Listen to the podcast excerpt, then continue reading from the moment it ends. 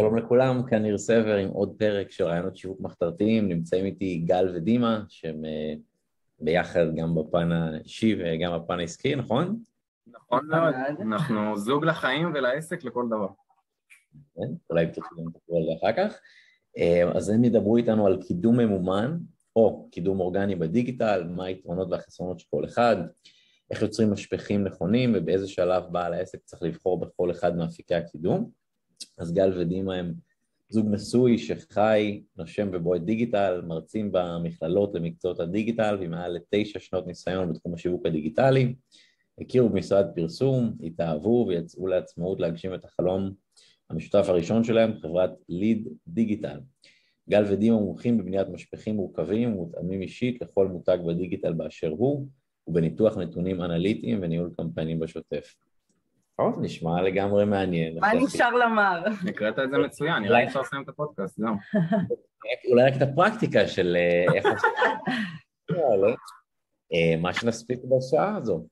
אז באמת, אני מבין שהנושא הראשון זה בעצם הדילמה הזו אולי שיש להרבה אנשים על ממומן מול אה, אורגני, זה, זה דילמה שאתם נחשפים אליה הרבה עם בעלי עסקים בעצם? לא סתם בחרנו את הנושא הזה. זה אוקיי. הנושא שאנחנו, שמקבלים עליו הכי הרבה שאלות, הכי הרבה פניות, כל הזמן אנשים גם מתבלבלים נורא, לא באמת מבינים מה אומר כל אחד מהקידומים ואיך, אתה יודע, מה האידיאל. אז uh, החלטנו שזה יהיה הנושא שכרגע יהיה הכי יעניין ויהיה כנראה הכי אטרקטיבי. Uh, נתחיל בלהגיד שאיזה כיף שהזמנת אותנו בכלל, תודה רבה לך. תודה רבה לך. שמענו גם עלי דברים טובים, ושמך הולך לפניך. אז, uh, אז עכשיו אנחנו מגיעים לחלק העיקרי, שהוא קודם כל להתחיל בלהבין מה זה אומר. מה ההבדל? מה זה קידום אורגני ומה זה קידום ממומן, כי יש הבדל מאוד משמעותי ביניהם. אז אה, נדבר בעיקר על עולמות הרשתות החברתיות, כי זה מה שחזק היום בשוק. רוב המשווקים, המתגים, הבעלי העסקים מחפשים את הקידום ברשתות, נקרא לזה קצת יותר ותיקים, ותיקים מכירים את גוגל ואת הפלטפורמה שקשורות לאנליזה ולגוגל, אז נשים אותה רגע בצד. אלפיים לא נראה לי מכיר את האתר הזה. את הקידום של גוגל, ומה זה אומר? באופן עקרוני, מה זה? לא שמענו. שאלתי איך קוראים לאתר הזה, גוגל, אני מכיר אותו, אבל יש כאלה שאחרי שנת אלפיים לא... כן, גוגל קום, אתר כזה מקומי, סטארט-אפ התחלתי, יכול להיות שיצליח, נראה. נראה מה יהיה, מה שנקרא, אבל באמת, אה, האמת שבהמשך למה שדיברנו, זה באמת חשוב להכיר את ההבדלים האלה גם ברזולוציות הקטנות, כי א', לא לכל בעל עסק יש את היכולת גם לשווק אורגנית וגם לשווק באופן ממומן, בואו נתחיל מזה. הרבה אנשים מפחדים נורא מהממומן ונורא חוששים שזה ייצור איזשהו אפקט הפוך לקהל יעד שלהם, שדווקא יראו אותם בתור פרסומת ממומנת, אז לא, לא בא לי... בראש נגיד לי מחר יש סט צילומים, עכשיו שילמתי לבחור שידריך אותי, שילמנו לצלם, לעורך וידאו, אז גם האורגני, אם אתה עושה אותו טוב הוא בעצם עולה כסף, כאילו, ככה אני רואה את זה. אוקיי, okay, יפה. אז, אז בואו אני חוזרת ל... בואו נדבר רק כרגע על, רשתות uh, חברתיות, שאין מה לעשות, זה באמת העידן החדש של שיווק דיגיטלי. ברשתות חברתיות לא צריך להוציא כסף, כמו שאתה אומר, אם לא מתפזרים עם עריכות וידאו עכשיו ועם ימי צילום, הפקות. בקידום אורגני אין צורך בלהוציא כסף, זה לא באמת התורה. התורה של קידום אורגני היא בראש ובראשונה דווקא להשתמש בכל הכלים האפשריים ש, שאתה יכול לחשוב עליהם בכלל בלי להוציא את הכסף. מה זה נכון. אומר? לעשות תוכן טוב, לחשוב על קופי, וזה כמובן, שוב, אם תגיד לי, אז תביאי בחורה שנשלם לה כסף לקופי, פה אתה מוציא. אבל המטרה היא להסביר קודם כל לאנשים את ההבדלים. אז ההבדל שבאורגני זה קידום ללא תשלום, בלי הממומן. אוקיי? מה זה אומר? תייצרו את התכנים הטובים, תרשמו תוכן מאוד ממוקד לקהל יעד שנוגע בו, תעשו ויזואליות, קריאייטיב, כל העולם הזה של הפוסט, הווידאו, העיצוב, איך שרואים אותו בעין. שיהיה בצורה the best. תיצרו נכסים דיגיטליים, שזה לא עולה היום כסף, לפתוח נכון. עמוד עסקי בפייסבוק, עמוד עסקי באינסטגרם, Google My Business, כל מה שאפשר מבחינת רשת, אה, אה, נקרא לזה פריסת ערוצים רחבה בדיגיטל, לפתוח, לגעת, להגיע, מה שניתן, בלי לשלם את הכסף. בפעולות אורגניות. אוקיי? אז ברשתות החברתיות זה באמת עולם העיצובים, ליצור תכנים יפים ולעשות לעצמך פיד שהוא נורא יפה ויזואלי בעין, כל הגרידים האלה שזה מחולק לציורים, ככל שהנכס יותר, אה, אתה יודע, סקסי, מושך, מחולק יפה. נגיד בטיקטוק אתה מקבל חשיפה, אבל בפייסבוק ואינסטגרם, אם לא תשלם אז לא יראו את זה, מה, מה אתם חושבים? זו שאלה מצוינת. לאחרונה, אה, אנחנו נכון. כן רוצים אה, להוביל לאיזושהי נקודה מסוימת, גם את כל המאזינים פה בעצם בפודקאסט, ששיווק אורגני ושיווק ממומן זה לא משהו שבא או זה או זה, זה משהו שבא יד ביד.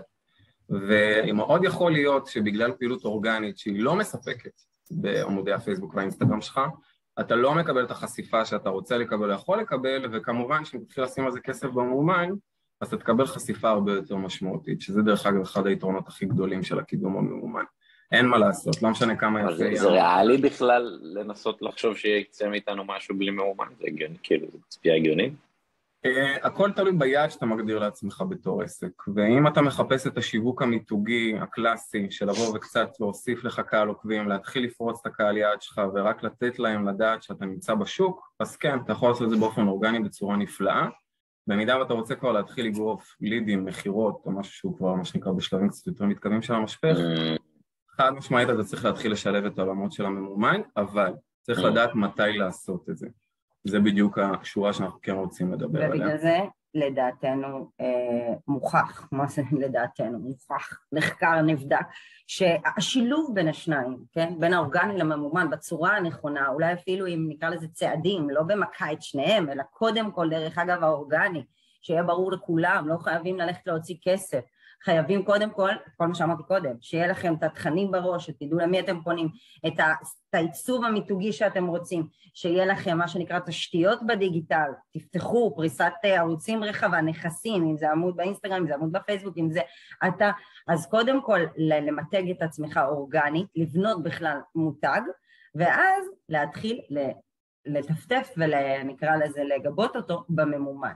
אוקיי? השילוב של השניים מרקיע שחקים, אין פה בכלל, באמת, אה, על מה לדבר, כי אין מותג אמיתי גדול היום, מדברת על גדול, על נייק, על אדידס, על, על שנל, שלא עושה גם וגם, אוקיי? וזה, וזה מוכח וזה נבדק.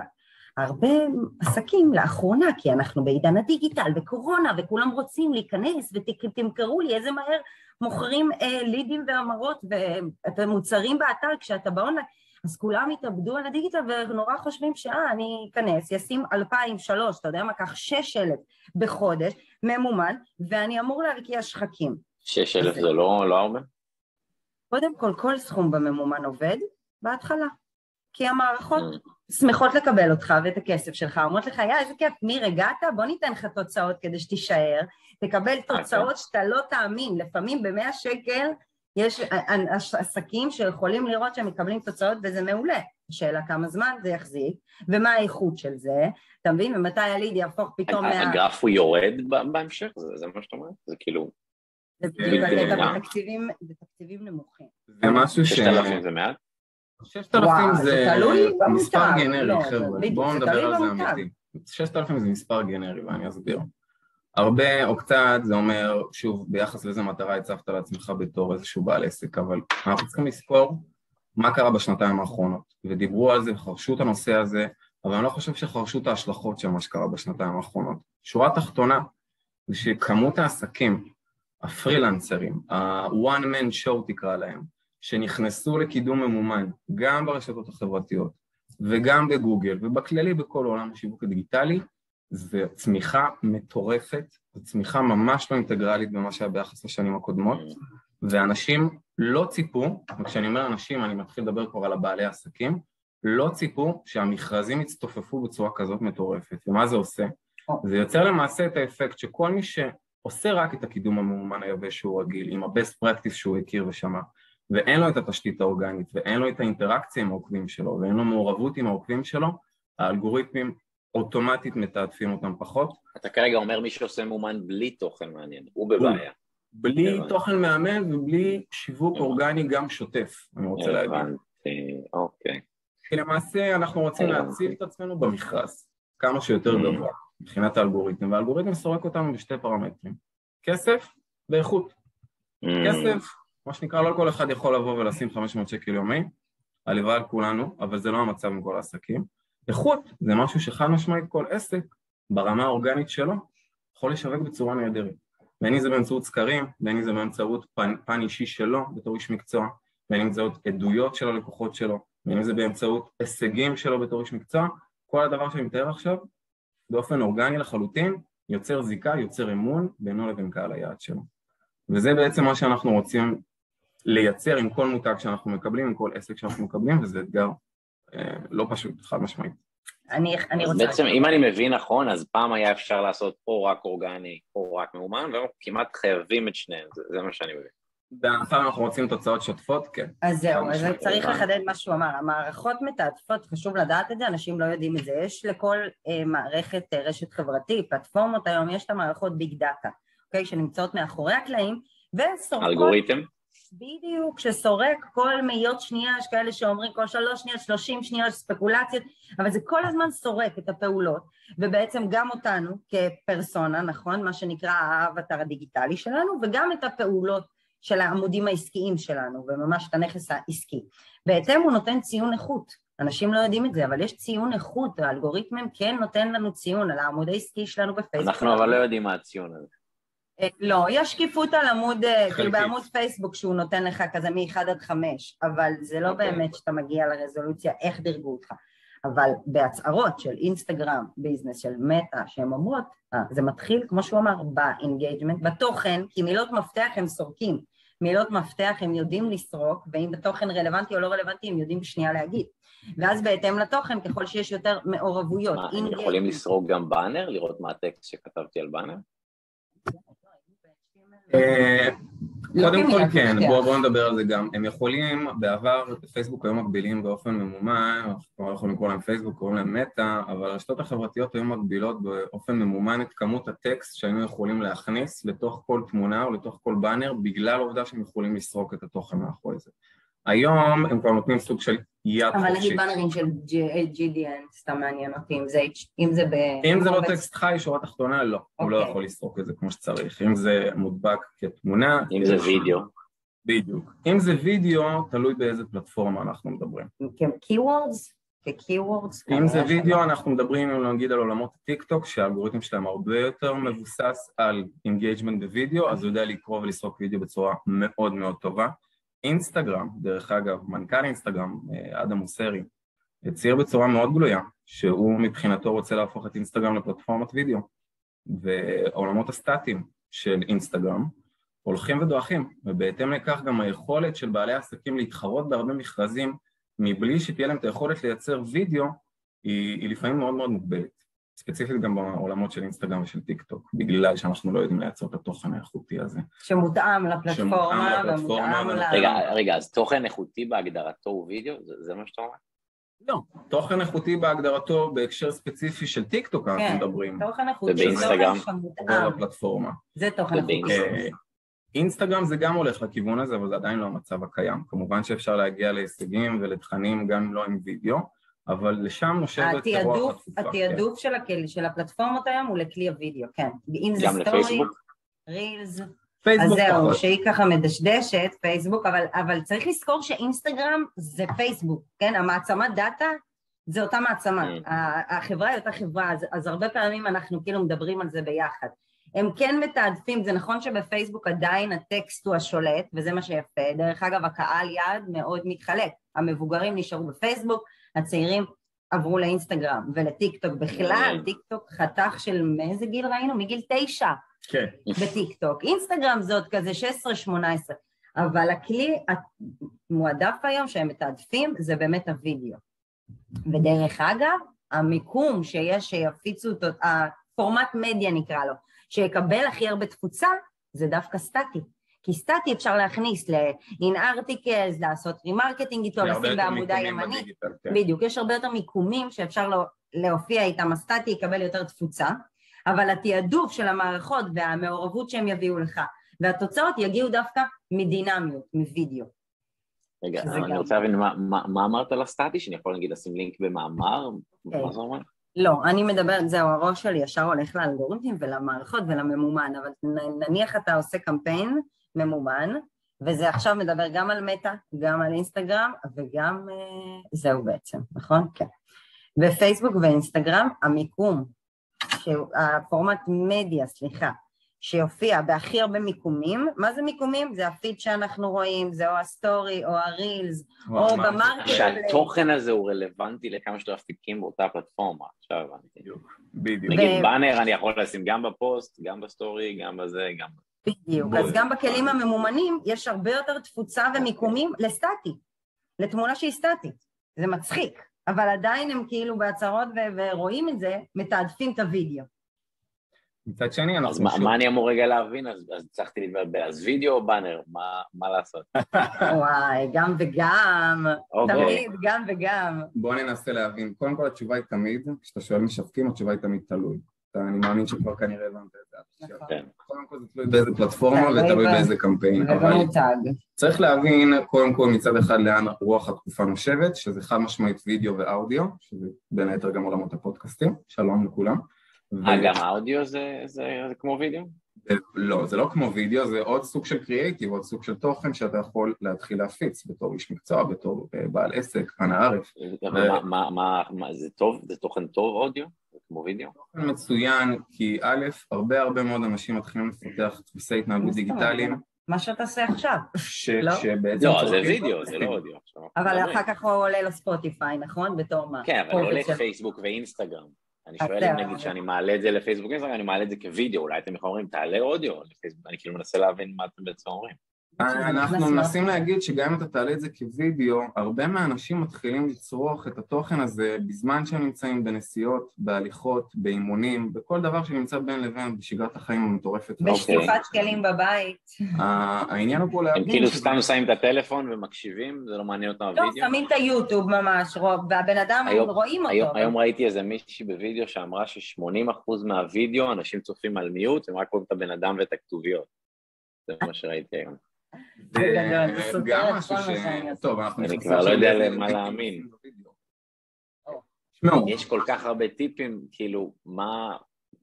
קל להתבלבל, מה... אולי יש איזה guideline שבטוח כדאי ללכת איתו, או יש כל כך הרבה טיפים, כל כך הרבה שיטות, כל כך הרבה... אז זה. בדיוק, ה guideline פה הוא לבצע תמיד testing, תמיד, ולא לסמוך על אוקיי, אף אחד ועל מי אומר לך מה, לעשות ראשון. בעצמך, על ההתחלה, מה זאת אומרת? מה, מי- מה אני צריך לבדוק? את ה engagement עם ה audience, את כמות הלידים, מה אני צריך לבדוק?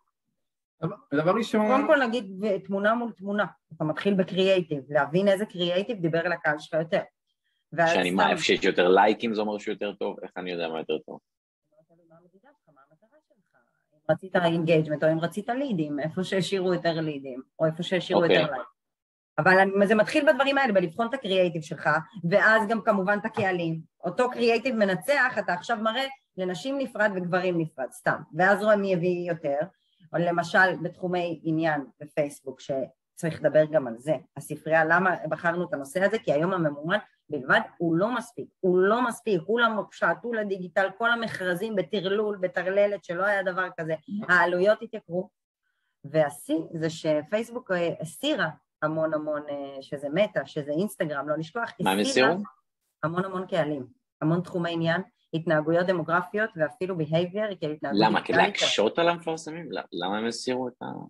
אוקיי, כן. אוקיי, עכשיו אתם... אני אשמח שיספרו לנו תאריך את. הפודקאסט בבקשה לעוד שעתיים, תודה רבה ניר, ואנחנו נכנסים לתמונה, כי זה באמת משהו שחשוב להכיר. מה שקרה בעצם זה ב-17 לשלישי לפני חודשיים, קצת יותר אפילו, פייסבוק אמנם עדכנו על זה מראש ונתנו לנו התראה במערכות של הקידום המאומן, אבל למעשה מה שקרה ב-17 למרץ זה שפייסבוק חתכו המון המון המון סוגים של תרגותים ואינטרסים שהם היו נמצאים עליהם במעקב עד כה, ואחת הסיבות לכך זה בגלל כל שינוי מדיניות האבטחה והפרטיות שהעולם עובר. אה, לא יודעת אבל כמה... באינסטגרם זה לא קרה, זה קרה רק בפייסבוק.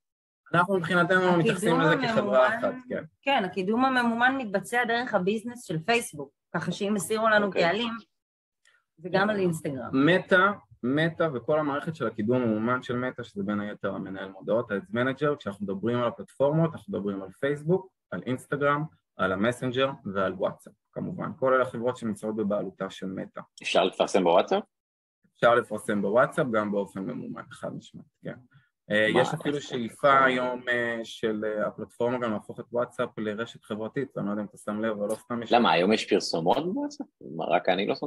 מעבירים אותם, זאת אומרת. אפשר להעביר את הבן. אדם לוואטסאפ באמצעות מודעה ממומנת שתמשיך את התקשורת עם אותו בעל עסק או עם אותו איש מקצוע דרך הוואטסאפ וכל זה הגיע מתוך הודעה. אה, לא, אבל הטראפיק הגיע מפייסבוק. לוואטסאפ, ואני חושב שאפשר חשבת לפרסם בוואטסאפ, ולהעביר. אותו מוואטסאפ לדף אז. הבנתי מה חשבת, אבל זה מה שאני אומר לך, שיש שאיפה של מטא להתחיל להפוך את וואטסאפ לרשת חברתית. לא סתם בוואטסאפ, כזו אי אפשר לפרסם ל user בוואטסאפ. כרגע לא. באופן ישיר לא. לא. זה היעד, לא. זה המטרה, כאילו, היעד. שאליו אתה מכוון. עשוי להיות המצב, לא יודעים אם זה מתי זה יקרה. יכול לקרות דבר כזה? אנחנו רואים שכבר יש לנו אופציה להעלות סטטוסים בוואטסאפ, אנחנו רואים כבר שיש לנו אופציה להעלות אה, כל מיני סטוריז בוואטסאפ, אנחנו רואים שכבר יש יותר ויותר engagement בוואטסאפ, ובהתאם לכך פייסבוק רוצים למנף את זה ולהפוך גם את וואטסאפ לרשת חברתית, כי מבחינתם כמה שיותר נדל"ן וכמה שיותר שטח פרסום, מבחינתם זה יותר... יש הערכה מתי זה יקרה? עוד שנתיים, עוד שנה, עוד חמש? לא, הם לא הצהירו על זה עדיין באופן רשמי. אני כן יכול להגיד לך שמבחינתנו כל ערוץ נוסף שאתה יכול ליצור לעצמך שהוא לא פייסבוק אינסטגרם הקלאסי זה מצוין. זה מצוין ואפילו מומלץ. כי שורה תחתונה, בעקבות כל מדיניות האבטחה והפרטיות שהעולם עבר טלטלה מאוד רצינית בשנתיים האחרונות, פייסבוק, מטא, בתור חברת big data בכללי, מקבלת כבר הרבה פחות נתונים והרבה פחות דאטה. מה עם לינקדאין? לינקדאין זו חברה שהיא מאוד נישתית, זו. פלטפורמה מאוד נישתית, היא מצוינת. העלויות בה הרבה יותר יקרות לעומת אינסטגרם ופייסבוק ברמת ה-CPM, ברמת הקליק, אבל מצד אבל שני שוב, אין לכל עסק מה לחפש שם. אפשר להגיע ללינקדאין עם תוצאות מאוד מאוד טובות, אבל זה B2B. אם אנחנו עם קהל של B2C, אין לנו מה לחפש יותר מדי בלינקדאין. זה השורה התחתונה. משרות, קריירה, הייטק. אני, אני, אני חושב שאולי כאילו, כל, מה שאתה מדבר עליו, שכאילו נורא קל להיות ב-PPC של פייסבוק או אינסטגרם, כל מי שיש לו אלף שקל יכול לשים איזה באנר ואיזה דף נחיתה, אבל תוכן איכותי לא כל אחד יכול ליצור.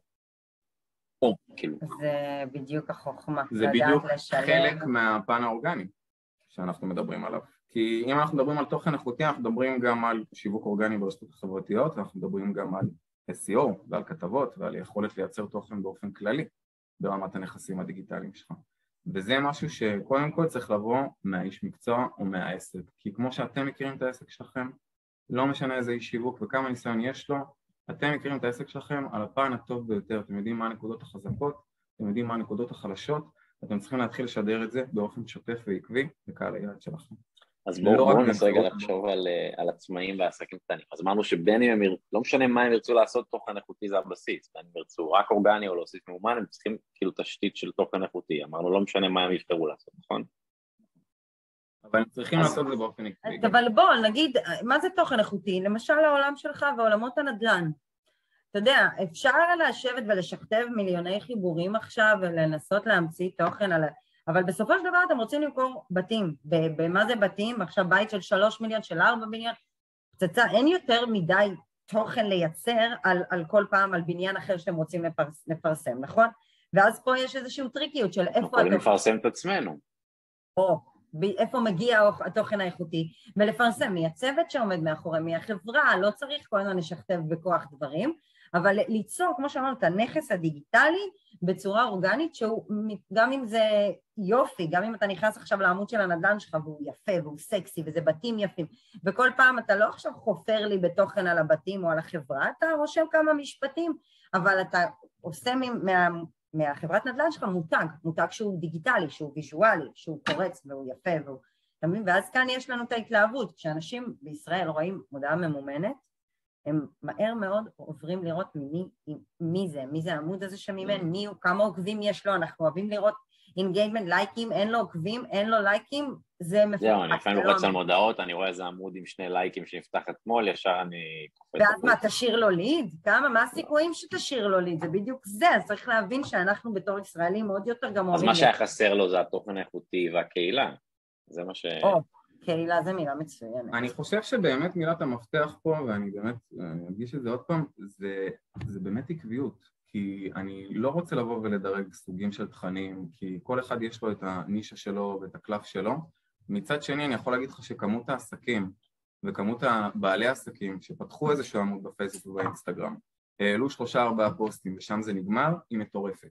היא עד היום נמצאת במצב של, אתה אומר, חבר'ה, אתם ישנים על האף, כי כמוכם יש עוד לא מעט, ויש תחרות, והמכרזים מתייקרים, והכל עולה בהתאם. אז נכון שאפשר לבוא ולהגיד, טוב, אז אני אעשה א', ב', ג', ליצור לעצמי איזשהו גאנט, ולהגיד, לעלות שלוש-ארבע פוסטים, להגיד, טוב, סיימתי, תודה רבה, הנה השיווק האורגני שלי. אבל ממש, למעשה זה דורש הרבה יותר זמן. דורש זמן לצבור קהל עוקבים, דורש זמן להעלות עוד ועוד תכנים, דורש זמן לגרום לקהל יעד שלך לצפות ולרצות להמשיך לחזור לנכס שלך. זה משהו ש... מה זה עקביות? זה כל יום, כל שבוע, כל חודש? מה הגיידליין? לא, לא שומע אותך? פתאום יש איזה... מינימום שלושה פעמים בשבוע, זו ההנחיה. כן, זה רוב בקשת האלגוריתמים של רוב המערכות. שלוש פעמים בשבוע? שלוש, כן. ואם אני אעשה כל יום זה יהיה יותר טוב או יותר גרוע?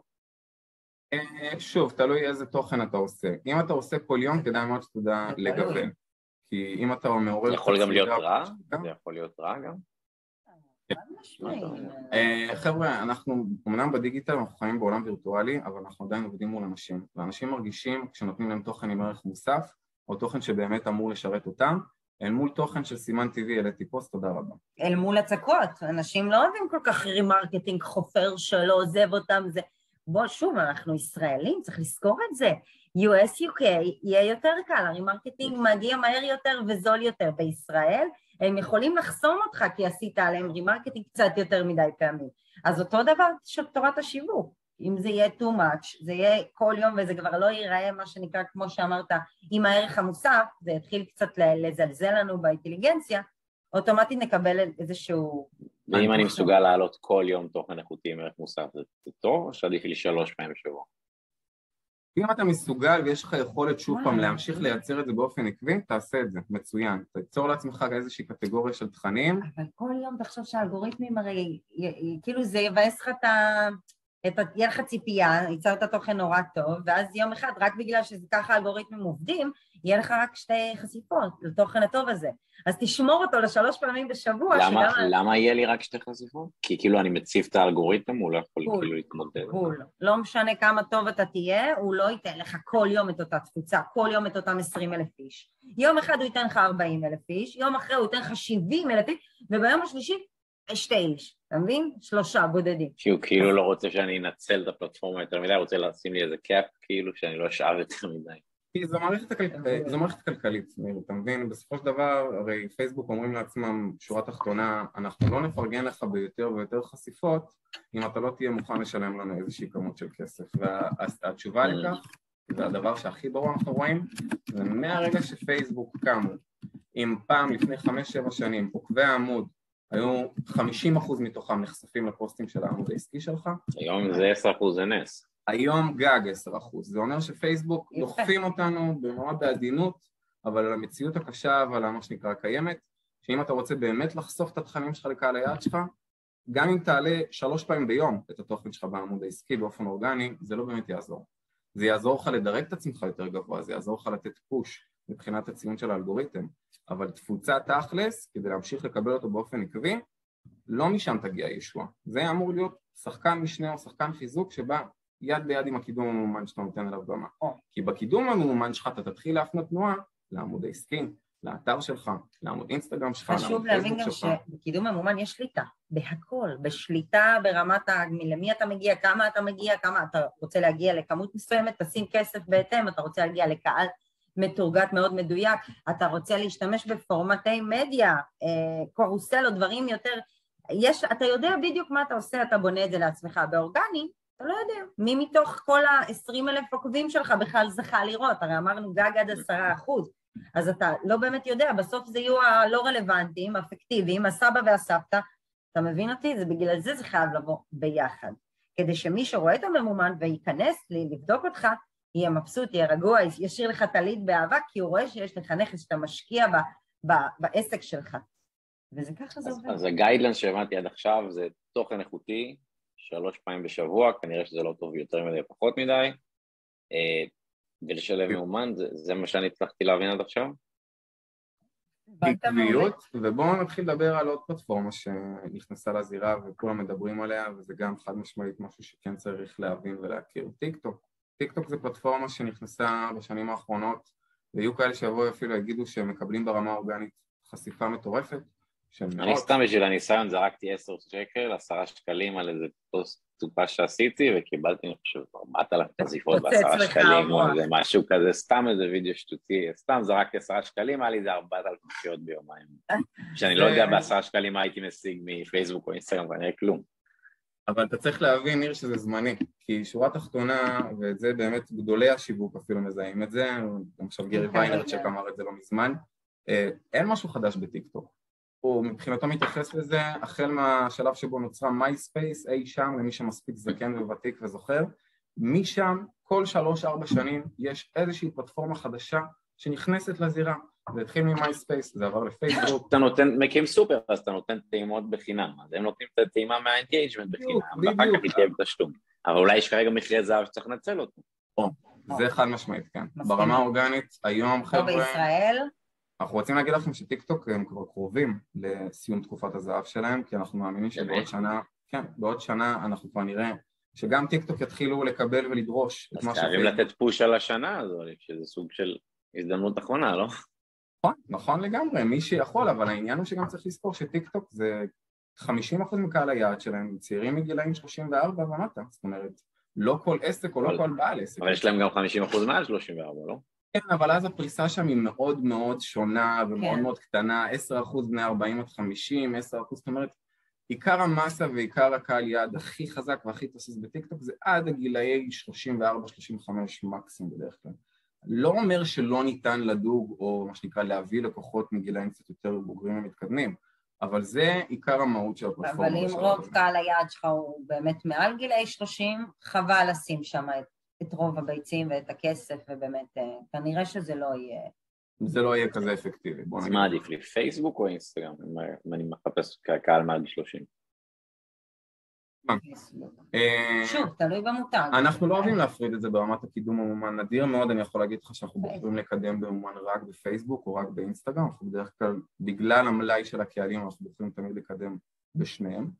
אה, מטא דרך אגב נורא אוהבים להגיד שאחת ההמלצות הכי טובות שלהם בעקבות כל ההורדות של התרגותים זה לרוץ על קהלים כמה שיותר רחבים. וכשאתה רץ על קהלים כמה שיותר רחבים אתה בין היתר רץ גם באינסטגרם וגם בפייסבוק. אבל נגיד מה שמבאס למי שבונה מותג שהוא המותג, שנגיד בפייסבוק הפרופיל שלך נתבעה של 5,000, בדף העסקי אין כמעט חשיפות. היום בגלל זה כל הגורים והמנטורים כאילו הולכים על האינסטגרם, פתאום יש לך איזה 20 אלף עוקבים, זה נהיה אושייה, זה הרבה יותר כיף באינסטגרם מאשר בפייסבוק, נגיד למי שכאילו ה brand שלו זה הוא. נכון, נכון. מצד כל שני, עולם שוב. המובילי דעה, אינסטגרם. אם קהל היעד שלך. הוא בני 40 פלוס, מאוד יכול להיות שפייסבוק ישרת אותך בצורה נהדרת, גם בני 30 פלוס, זה משהו שכן צריך לקחת בחשבון. פייסבוק אבל אין עדיין... ה engagement, אתה מעלה story, שני אנשים רואים אותו, אה, באינסטגרם זה יותר דווקא הם מפרגנים, לדעתי. זה משהו שהוא תלוי מקרה מאוד תלוי. גם כמובן אה, הקהל תלוי. ביכולת שלך לייצר את אותו תוכן שבאמת ייצור את אותם אינגייג'מנטים באופן שוטף.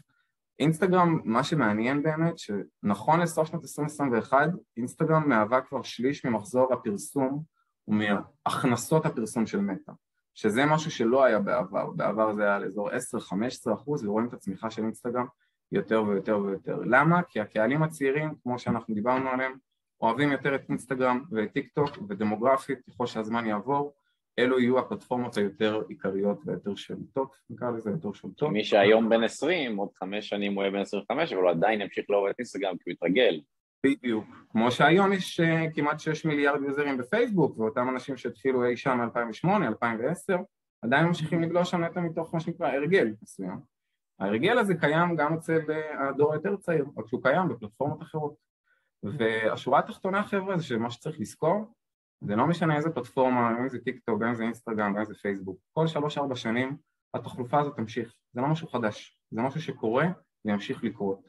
ובגלל זה אנחנו רואים שכל כך הרבה עסקים ששמו את סל הביצים שלהם בתוך פייסבוק בקידום המאומן ונשענו אליו במאה אחוז וסמכו רק על הקידום בפייסבוק, מתחילים לדעוך, מתחילים לסבול מתוצאות יותר גרועות.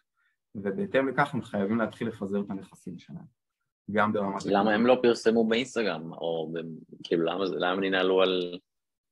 אני רוצה להגיד לך שזה אזור יכול להיות נוחות. שהם פרסמו, אתה התכוונת שלא היה להם את האורגנים, נכון? את הנכסים כן. כאילו האורגנים. יכול להיות גם שהם פרסמו, פשוט הוא מדבר על שלוש שנים עכשיו, רק שמת ממומן כל חודש, עשר אלף שקל ב- במטא. הולך גם לאינסטגרם, גם לפייסבוק, סבבה? אבל עכשיו, שוב, ובאמת משהו קורה, זה חשוב נורא לדבר על זה עכשיו, משהו קורה בחודשים האחרונים בעיקר, משהו קרה בשנתיים האחרונות, וכרגע אחרי, הוא אמר מה-17 במרץ, פייסבוק יצא בהצהרה הזאת הרבה לפני, הודיע לנו את זה כמעט שנה לפני, אבל זה שינה את המשחק. המותגים הקטנים עכשיו, שאין להם אורגני, אין להם, אתה תיכנס לעמוד כמו שאמרנו, ואין להם את המלא לייקים, את העוקבים, את הפיד היפה בעין, את הפוסט שאתה רואה שעלה גג לפני שבוע ולא לפני שנה וחצי, כשאין את זה, הממומן פשוט בנפילה עכשיו, אנחנו רואים את זה קורה על הבשר של לקוחות, על הבשר של מותגים ענקיים. מה, היו לקוחות שהשקיעו עשרת אלפים בחודש, 120 בשנה ולא טרחו להעלות תוכן? יש דבר כזה? ממומן אה, בפייסבוק שמופיע לך בפיד. כמות המותגים שיש היום שעושה את זה, אתה תתפלא, אבל... ששמו 100 אלף שקל בשנה ואין להם תכנים? שמה 300 אלף שקל בחודש ועדיין לא מצליחים לייצר פעילות אורגנית שוטפת. מה הבעיה לעלות כמה סרטונים? אני לא מבין, כאילו. תקשיב, זה עוד כסף, זה עוד מערך, זה להביא מישהו. אבל שמים 300 אלף שקל, אז הם שישימו 250. אתה צריך לחשוב על מי מנהל את אותם אנשים שמאשר להם את התקציבים של 300 אלף שקל, אותם מנכ"לים, סמנכ"לים שעדיין לא, לצערנו הרב, לא קוראים את רוח התקופה הנוכחית. הרבה מאוד מנכ"לים וסמנכ"לים תחומים מאוד מאוד גדולים, מותגים מאוד רציניים, מחפשים נטו תוצאות. מה זה אומר תוצאות? תביא לי לידים, תביא לי מכירות, זה מה שמעניין אותי. העניין הוא שאלגוריתם צריך לקבל איזשהו תעדוף מבחינתו עליך בתור מפרסם, והוא יקבל את התעדוף הזה ברגע שלא סתם תשים עליו מלא כסף, אלא תייצר תוכן ותמשיך לייצר את זה ותמשיך להעלות את זה באופן עקבי ותמשיך לעשות שיווק אורגני וממומן ביחד. קודם כל שיהיה לך מותג. זה מה שאנחנו כל כך כל כך, אה, מה שנקרא, מנסים בצורה נואשת להוביל גם את הלקוחות שלנו, לעשות, כי שורה תחתונה, היום מי שלא עושה את זה, ומי שיתרגל לאזור נוחות של לשים איקס כסף ולקבל וואי בחזרה, אה, יכול להתאכזב. כי שוב, אתה זוכר שדיברנו על זה, זה עבד, זה עבד, זה עבד הרבה יותר טוב מעבר. באמת שכן, ויכולנו להיות רק על הממומן ורק בפלטפורמה אחת ולעוף, ולעוף, ופייסבוק הייתה מקפיצה עסקים בטירוף. היום המצב השתנה, באמת, והקורונה עשה את שלה, והקפיצה של כולם לדיגיטל, בעלי עסקים שלא לא חשבו דיגיטל, מה זה, אני מדבר איתך על, אתה יודע, 60 פלוס, שיש להם מפעלים ותחומים שלא קשורים לדיגיטל והם לא טכנולוגיים, טכנופובים אפילו, הגיעו לדיגיטל, על, על בשרנו אנחנו יודעים את זה, בנינו נכון. אתרים למפעלים שאתה אומר, מה, 60 שנה הוא קיים, יש לו שם, לסבא שלו היה שם, והוא החליט שהוא צריך את הדיגיטל כי הקורונה וכולם בדיגיטל. אז נהיה, נהיה מגמה מאוד מאוד חזקה של בום, והמכרזים הם עכשיו בבום, והעלויות הם בבום, ולכן אם אין לך תשתיות אורגנית טובות, מותג אמיתי בדיגיטל, הממומן כבר לא יעזור לך באותה צורה. הוא, שוב, הוא תמיד יביא, הוא תמיד יביא תוצאות, חשוב להגיד את זה, שלא יהיה פה אנשים שתמיד יביא, ואני אומרת לתלמידים לפעמים, שימו 30 שקל בשביל הניסיון ותהיו בשוק. שוב, השאלה, כמו שאמרנו, כמה זמן זה מחזיק, מה האיכות של זה, אם עוד שבוע אני באה והשלושים שקל הפכו, אה, ליד בעשרה שקלים הפך להיות 150, אז משהו פה לא בסדר, וזה קרה נורא מהר. והוא לא איכותי. אז בגלל זה התשתיות, אורגני, להשקיע במותג שלכם, לפרוס את עצמכם בהרבה פלטפורמות, ולא רק בפייסבוק אינסטגרם. אז נגיד כרגע עסק קטן שמתחיל מאפס, מה, מה סדר הפעולות? כמה זמן הוא צריך לבנות תוכן איכותי, כמה זמן מותג, כמה זמן קהילה, מתי מאומן, כמה מאומן, בואו ניקח דוגמה זו קוסמטיקאית שעכשיו מתחילה, מה היא צריכה לעשות? לפעמים אני פשוט לא מה זה? אמת זו דוגמה מושלמת, ואנחנו נעשה את זה בכמה שלבים.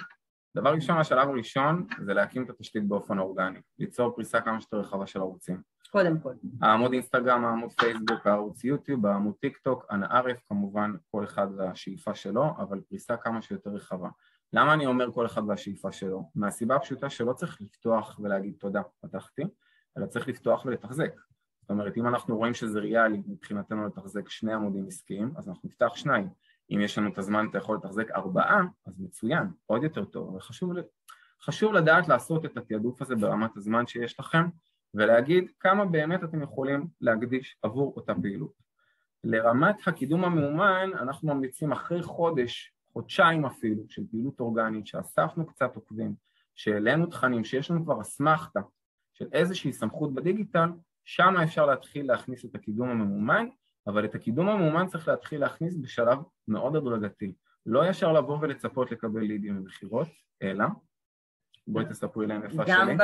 לא, גם בקידום הממומן חשוב מאוד לעבוד אה, עם שיטת משפך, ולא, אתה יודע, אנש, אז נגיד מישהי קוסמטיקאית פתחה לעצמה את העסק, עשתה עמוד מהמם באינסטגרם ובפייסבוק, היא גם מעלה סטורים, תכנים, היא עושה עבודה נהדרת.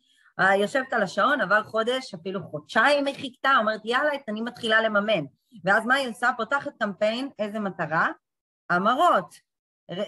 תנועה לאתר שלה. אבל רגע, יש מה שנקרא משפך שיווקי, יש מה שנקרא קמפיינים, כאילו נקרא לזה עקיפים, שנותנים את הבסיס ואת התמיכה, ממש כמו משפך שאנחנו מכירים מהמטבח, שפה הוא גדול מלא, אתה מתחיל לצבור, לייצר כאלה remarketing איכותיים, ואז בסוף נשאר בקצה של המשפך עם אלה שימירו לך בקלות ובאיכות.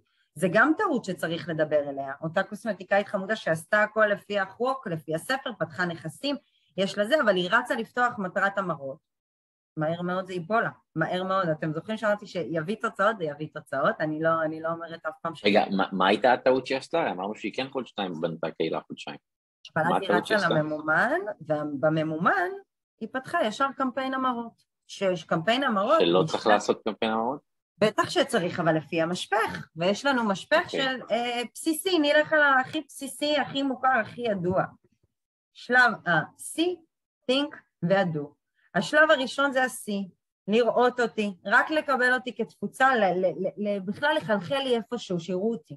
השלב השני זה ה-think, אחרי שראיתם אותי, תתחילו to think about me, לחשוב עליי, על המ... רגע, מוכר לי, איפה ראיתי את הלוגו הזה, הצבעים האלה, למה מוכר לי?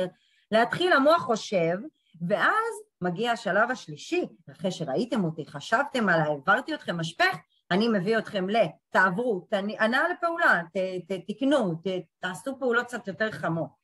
אם אתם לא מכירים אותי, וישר אני מניעה אתכם להמרות, נכון שהיא עשתה, פתחה לעצמה נכס דיגיטלי ועשתה מיתוג אורגני, אבל היא עדיין לא מוכרת, ולרוב הקהל הממומן שהיא תגיע כנראה, הם לא מכירים. זה יעשה טוב מאוד שהם יעברו מהמודעה הממומנת לעמוד שלה ויראו שהוא מלא ושהיא עושה תכנים, אבל אם הם לא מכירים אותה והיא לא, לא, לא חלחלה להם בשום מקום ולא העבירה אותם שום משפך, רוב הסיכויים שהם לא ימירו. אם הם ימירו, זה יהיה יקר מאוד, זה מוכח okay. אוקיי. שהמשפך מוזיל עלויות.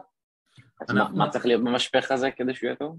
או, קודם כל קמפיינים של תפוצה ומודעות למותג. יש מטרה... מה זה קמפיינים של תפוצה? לאסוף מיילים? קמפיינים? מה, מה זה אומר קמפיינים של תפוצה? לאסוף מיילים לרשימת תפוצה? לגמרי מתחילת אה, הדיבור, גם דיבור, כן, אבל אני לא. מדברת על קמפיינים ממומנים, גם בפייסבוק, גם בגוגל, בא לי לעשות שיתוף מסך. יש, אה, אתה בא לפתוח קמפיין, ואז הוא אומר לך בוא נבחר מטרה. אז במטרות יש, שוב, את המטרות בתחילת המשפך ואת המטרות שבסוף המשפך. מתחילים עם קמפיינים של תפוצה, זה אומר שאתה עובד על קריאייטיב, על קופי, על אולי וידאו, על סרטונים, באנרים, לא משנה אם זה פייסבוק או גוד. ומה הוא עושה? רק מפיץ אותך. תפוצה. מפיץ אותך, אנשים כמעט ולא יקליקו. מה, impressions כאילו שיראו אותם? בול, רק שיש okay. הבדל בין תפוצה ל impression בעולם של מה ההבדל בין תפוצה לאימפרשן? אימפרשן זה באמת רק הופיע על גבי פידים. אוקיי. Okay. אוקיי. קל במה שהופיע. אוקיי. זאת אומרת, זה מישהו שבאמת ראה. לדוגמה, אותו יוסי, בחור גולש ממוצע, שנחשף למודעה שלי ב... לא יודע, עשרה פעמים, אוקיי? עשר פעמים. אז אותו יוסי נחשב ברמת התפוצה כבן אדם אחד, ברמת החשיפות הוא נחשב כעשר חשיפות, כי הוא ראה את המודעה שלי. זה יוניקים כאילו? אוקיי, תפוצה זה יוניקים של אימפרשן. יוניקים זה הריץ' של מול האימפרשנים, ומבחינתנו אנחנו לא רק רוצים להשיג כמה שיותר חשיפות, אנחנו רוצים לפרוץ את השוק, להשיג כמה שיותר אנשים, קהל יעד, mm. יוזרים. אבל אני חוזרת לשלב הראשון במשפך, אתה רוצה שרק יראו אותך ולא, אין פה אמרות תפוצה. אז כמה זמן אני צריך להיות בשלב הזה של רק יראו אותי? לפי המלצת פייסבוק, נציג, okay. כן. נציגת פייסבוק אמרה לנו בריש גלי, 14 days, 14 יום, יעני, אל תגיעי בקמפיינים, תני להם תהליך למידה, מינימום 14 יום. ברור לנו שבעולם אידיאלי, ופה בישראל זה לא... אם הקמפיין לא עובד, זה יום, יומיים, שלושה, הלקוח כבר מתחרפן, הוא מוציא כסף, ברור שאי אפשר לחכות 14 יום וקמפיין לא יניב, אבל התהליך למידה באמת האידיאלי של המערכות האלו הוא שבועיים ראשונים, זה סתם שתכירו, היינו בשוק מזה. אז רגע, אמרנו חודשיים בניית מותג, שבועיים שיראו אותי, נכון? לא, אני מדברת עכשיו על כל, כל מטרה שאתה פותח במשפך. אה, כל פעם? שבועיים. וואו. כן, אוקיי, כן, ומה אחרי השבועיים האלה צריך לקרות? מה אחרי השבועיים האלה צריך לקרות? מתחיל לשלב קמפיינים של המרות וקמפיינים של קצירת ביקושים, שבו אתה מתחיל לבקש משהו מהגולש בתמורה, את הפרטים שלו, את הכסף שלו, את הזמן שלו, אבל כבר אחרי ששמעו עליך, כבר אחרי שהאלגוריתם נתן לך דירוג יותר גבוה, אחרי שקהל היעד שלך מתחיל לשמוע על המותג שלך, זה השלב הנכון להתחיל לבוא ומה שנקרא לדרוש את אותם קצירת ביקושים. אה, לא לשכוח שבסופו של דבר, וזה גם משהו שאומנם לא נגענו בזה, אבל זה מאוד מאוד חשוב, איפה המקום הראשון שאנשים הולכים לחפש מידע, בסופו של דבר, לא משנה כמה זה סקסי? גוגל. גוגל. ומבחינתנו SEO, שזה תורת השיווק האורגני של גוגל, זה חלק בלתי נפרד מהצלחה שוטפת של כל עסק בדיגיטל. בסופו של דבר אם אנחנו רוצים לייצר לעצמנו איזשהו אתר, איזשהו דף נחיתה, אה, איזשהו כרטיס דיגיטלי שאנחנו רוצים להתחיל לקבל אליו תנועה, אנחנו צריכים לדעת לפעול לפי העקרונות של ה-SEO, לפי השיווק האורגני של גוגל, כי הרבה מהבאז ומהמיתוג שהקמפיינים שלנו ברשתות החברתיות ייצרו, חודש, חודשיים, אנשים יתחילו לשמוע יותר ויותר ויתחילו לחפש אותנו בין היתר, ואולי אפילו קודם כל, בגוגל. מי אנחנו? מה אנחנו? ואם אנחנו נמצאים שם במקום הרביעי או במקום השביעי, כמות האנשים שיראו אותנו בסופו של דבר, גם אם הם ירצו לראות אותנו, תהיה יחסית מאוד מאוד קטנה. גם אז... הממומן, חשוב להגיד את זה, יש הרבה הרבה, גילינו על המון, בדיוק כמונו, שמדלגים על הממומן. מה זאת אומרת? יש את השלוש-ארבע מודעות למעלה של ממומן, ואפילו לא, זה לא עובר ברשתי. קודם כל מגיעים לראשון שהוא אורגני, אז זה מעיד על כמה כוח חשוב, כמה כוח אורגני חשוב.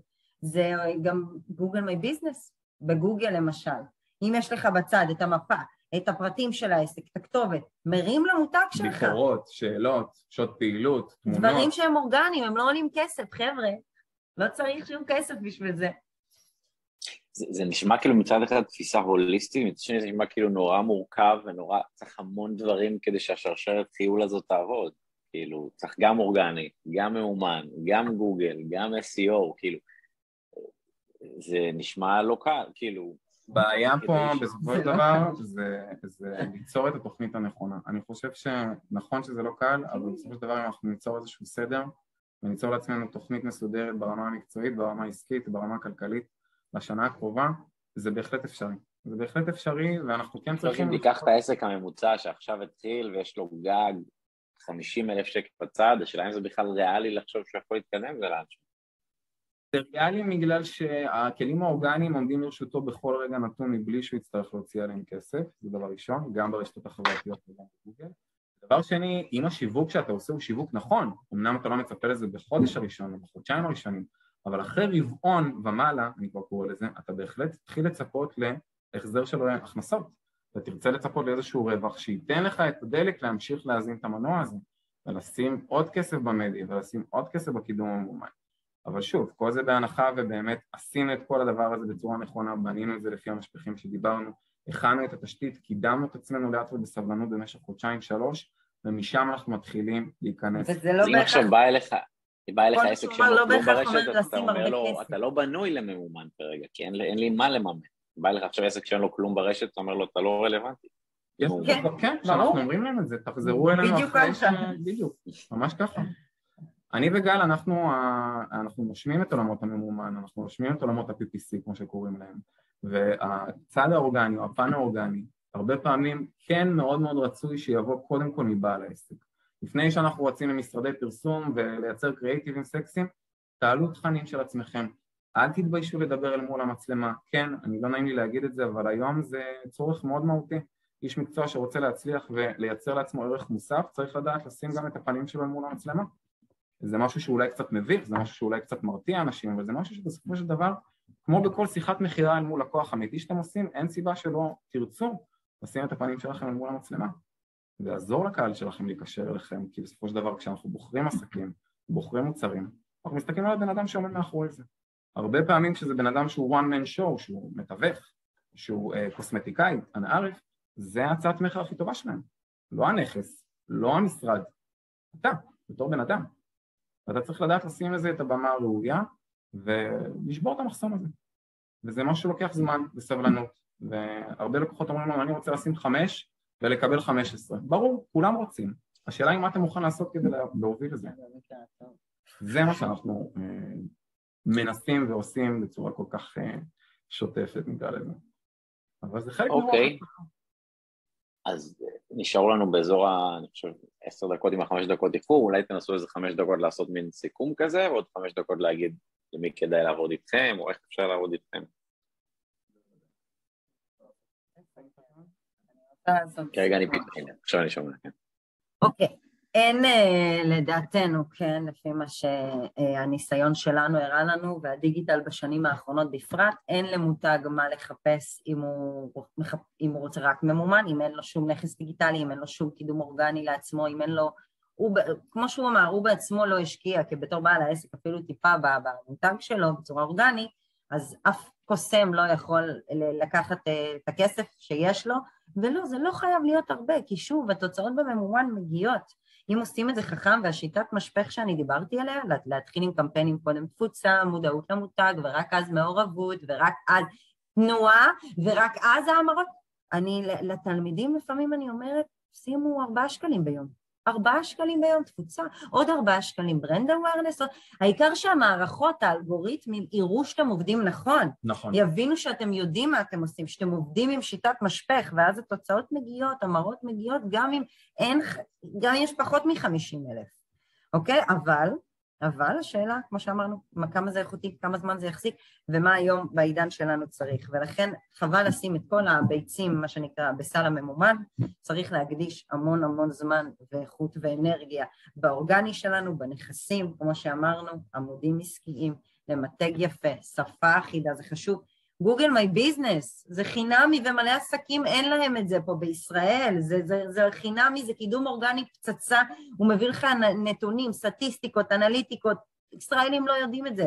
יותר מזה אני אגיד לך, יש ישראלים שלוקחים כסף על לפתוח למישהו גוגל מי ביזנס, שזה נוכלים רמאים, ואם אתם שומעים אותי עכשיו... לוקחים כסף ולוקחים גם קרדיט על החיפושים ועל המונחי חיפוש שהובילו גולשים מסוימים לאתר של הלקוח הזה. אנחנו חייבים לנצל יותר את הכלים שיש לנו פה באורגני, שהם חינמים, אוקיי? גם לעלות וידאו ליוטיוב זה חינם.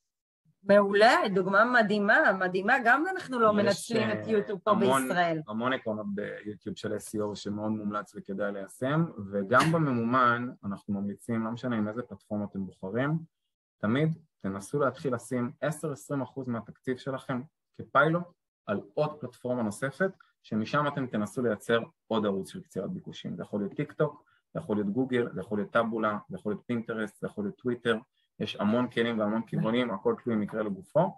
אבל שורה תחתונה, המציאות שאנחנו כל כך מתרגלים אליה, והאזור נוחות שכל כך הרבה עסקים נכנסו אליה, אה, אליו, היום סובלים, בגלל העובדה שהם כל כך כל כך נואשים במטא, וכל כך תלויים במטא, ולא חשבו על לנסות להרחיב את עצמם, אולי קצת לא לגוגל. ואולי קצת לפינטרסט, ואולי קצת לטוויטר, שאם הם היו משכילים לעשות את זה לפני שנה, לפני שנה וחצי, תמונת המצב שלהם היום הייתה שונה לגמרי. וכמו שהיום זה קרה, זה יקרה גם בעוד שבע שנים. ושוב, טיק טוק זה מדהים, ויש שם תפוצה נהדרת Mm-hmm. וחשיפה נהדרת, אבל גם שם זה ייגמר בסופו של דבר.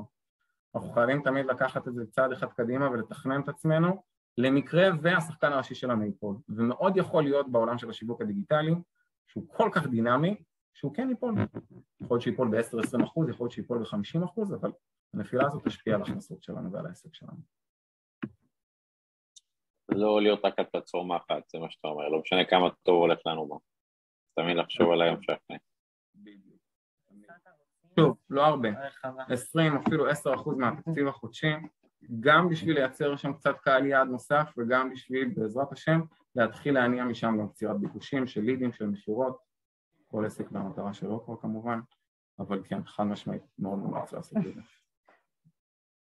טוב, באמת הרבה נושאים מאוד מורכבים, כנראה שרוב האנשים אה, אולי יצטרכו איזה סוג של עזרה באיזשהו אופן, אז איך אפשר לעזר בכם למי שרוצה? אני? כן. אנחנו מציעים אה, שיעורים פרטיים, אבל הרבה יודעים את זה כבר. מי שצריך לדעת יודע. אה, מרצים במכללות לקורס לשיווק דיגיטל, הוא פשוט מאוד, אה, נקרא לזה, מורחב, אוקיי? ולא כולם צריכים לדעת. גם פייסבוק, גם גוגל, גם אה, קצת בניית אתרים, אז מי שרוצה נושא מאוד ספציפי, נישתי, להגיע לשיעור פרטי, לייעוץ, מוזמנים לפנות אלינו בלי קשר, כמו שעושים תמיד עם שאלות, בוואטסאפים, באתר שלנו, במייל. ורציתי להגיד עוד משהו. אתה אמרת, הדבר האחרון, עם זה אני מסכמת, אמרת, או-אה, זה כאילו מאוד מורכב, אז זה נשמע, יש מלא שלבים, וזה זה בדיוק העניין. קודם כל, זה מקצוע לכל דבר. באמת, יש אנשים, כמונו, שלמדו את זה כמה חודשים טובים, יש כאלה אפילו שנה, תאמינו לו, מקבלים תעודה ואז יוצאים לעולם. התעודה באמת עכשיו שווה לתחת. למה? כי הדיגיטל הוא דינמי, מה זה דינמי? אם החיים הם דינמיים, אז הדיגיטל הוא הדבר הכי דינמי שקיים, והוא משתנה. ומה שלמדת וקיבלת עליו תעודה, כנראה לא רלוונטי תוך פחות משנה. התצורה של המערכות משתנה, ברמת איך נראה, איפה הדברים נמצאים, האלגוריתמים, הטכני, הקהלים, אז, אז, אז הרבה פה הוא פרקטי, סיימתם ללמוד ויצאתם לעולם הזה ועכשיו אתם יום יום על זה מתנסים, ככל שיש יותר ניסיון ואתה יותר על זה, יש לך יותר ידע, אתה מבין יותר. אנשים, באמת, זה גם חלק מהעידן החדש הזה, שכחו שזה מקצוע, חושבים ש... כי זה באמת, לפתוח קמפיין ממומן? זה מאוד פשוט. אה, אני אבחר מטרה, אה, אני אשים ישראל וקהל וגילי... כל אחד יכול לעשות את זה, ברור. השאלה היא מה עושים עם הניתוח נתונים, איך עושים אופטימיזציות, מתי אתה מבין שמשהו מתפקשש ושם בזמן את הנקודה, ואז אני מזכירה לאנשים שזה מקצוע לכל דבר, וכן זה מורכב. בדיוק כמו שאמרת, חשוב לי לשים את הדגש שהמורכבות היא דווקא לא בכסף, היא באמת באסטרטגיה הנכונה, לבנות תוכנית נכונה, ליצור, כמו שאמרנו, את המשפך הנכון, להבין מתי אתה צובר את הקהל ואז מגיש לו את ה remarketing לפני שהצגת לו יותר מדי והוא כבר שונא אותך, למתי לשנות creatives, זה, זה באמת הרבה עבודה מורכבת. ש... תחזוקה מאוד סיזיפית. כן. צריך הרבה אנשים ובעלי עסקים, אני מאוד גאה בכם שאתם רוצים לעשות את זה בעצמכם, אתם רוצים, תבואו אלינו לשיעורים, נשחרר אתכם שפיצים עד הסוף, אבל לקחת את זה ולהגיד, אה, אני יכול לעשות לעצמי קידום. זה הטעות של הרבה בעלי עסקים שהיום מתחרים במכרז, לא מבינים מה קורה להם ואיפה התוצאות, בדיוק בגלל מה שאמרת, כי זה מורכב יותר ממה שרואים בפתיחת קמפיין ובחירת קהל. זה בדיוק זה. חד משמעית. אז, אז לסיכום, מה, מה הכי כדאי לעשות? לעקוב אחריכם, לקחת קורס, מה, מה הדרך הכי טובה? לבעלי עסקים קטנים, תלמדו את זה, תבואו ללמוד, תעשו לעצמכם. כן, בטח, תלמדו את, ה, את העולם הזה, כי אתם נושמים את העסק, הוא שלכם, הוא ה baby, ואתם תעשו את הקידום הכי טוב. אחרי שתכירו את הסודות, את הטריקים, את השטיקים, את האופטימיזציה, לא כי ראיתם סרטון איך לפתוח קמפיין, שזה לא הלמידה פה, אתה מבין? זה מה שחשוב לי, הדגש.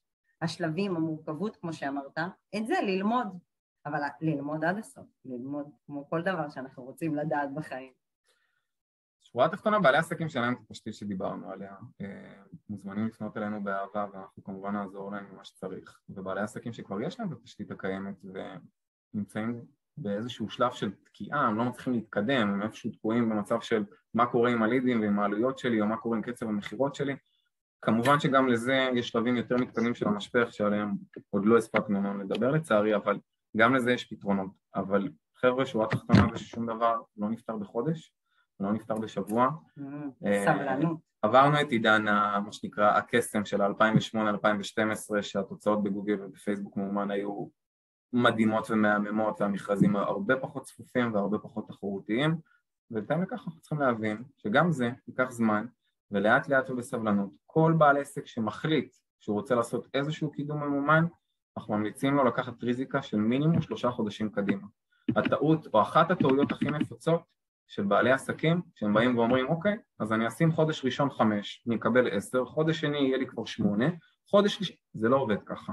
הרבה מהאפקט של המותג, של המשפך שדיברנו עליו, של הקמפיינים של המודעות והתפוצה והמעורבות, רק אחרי חודש, חודשיים אנחנו מתחילים באמת לראות את האפקט האמיתי שלהם. אז סבלנות ולקחת אי שיווק, או ללמוד אותו כמו שצריך בעצמכם ולא מכמה סרטונים, אלא ללמוד, באמת, כמו כל דבר שאתם רוצים בחיים, כמו שאתם הולכים ועושים תואר במקצוע, תלמדו את זה ואז בכיף תצאו לעשות את זה, אבל ככה בעלי עסקים שעושים את זה לעצמם, זה עושה עוול בסופו של דבר. חד משמעית. טוב, היה לא מעט חומר, אולי אפילו שווה לראות אה, פעם אה, שנייה, גם מי שהיה איתנו היום, ואחר כך גם אני אצליח לשלוח לי את ההקלטה שנוכל אותה גם אצלי. אז אה, זהו, זהו לערב, תודה לכם על כל ה... היה ממש כיף. ב brainstorm המורכב הזה, אולי אפילו אחר כך שווה להכין איזה מין כמו טבלה כזו של כל העיגולים האלה, שמה מתחבר, כל הדברים המסובכים האלה, אפשר להכין מין PDF כזה. מה אתה אומר? וזה כי היה לך רק שעה איתם. להכין את המשפך האיורי הקלאסי, ממש בצורה ויזואלית. כן, עם כל העיגולים, איך הכל מתחבר, להכין איזה מין תמונה כזו שאני אשים אותה בענן, כזה. טוב, אה, זה באמת נשמע מסובך, אולי לכם נשמע פשוט, אבל אה, באמת אולי איך שלומדים, אז דברים נהיים קלים יותר. אה, טוב, מעולה, אז תודה רבה לכם עד כאן. ומי שרוצה לראות...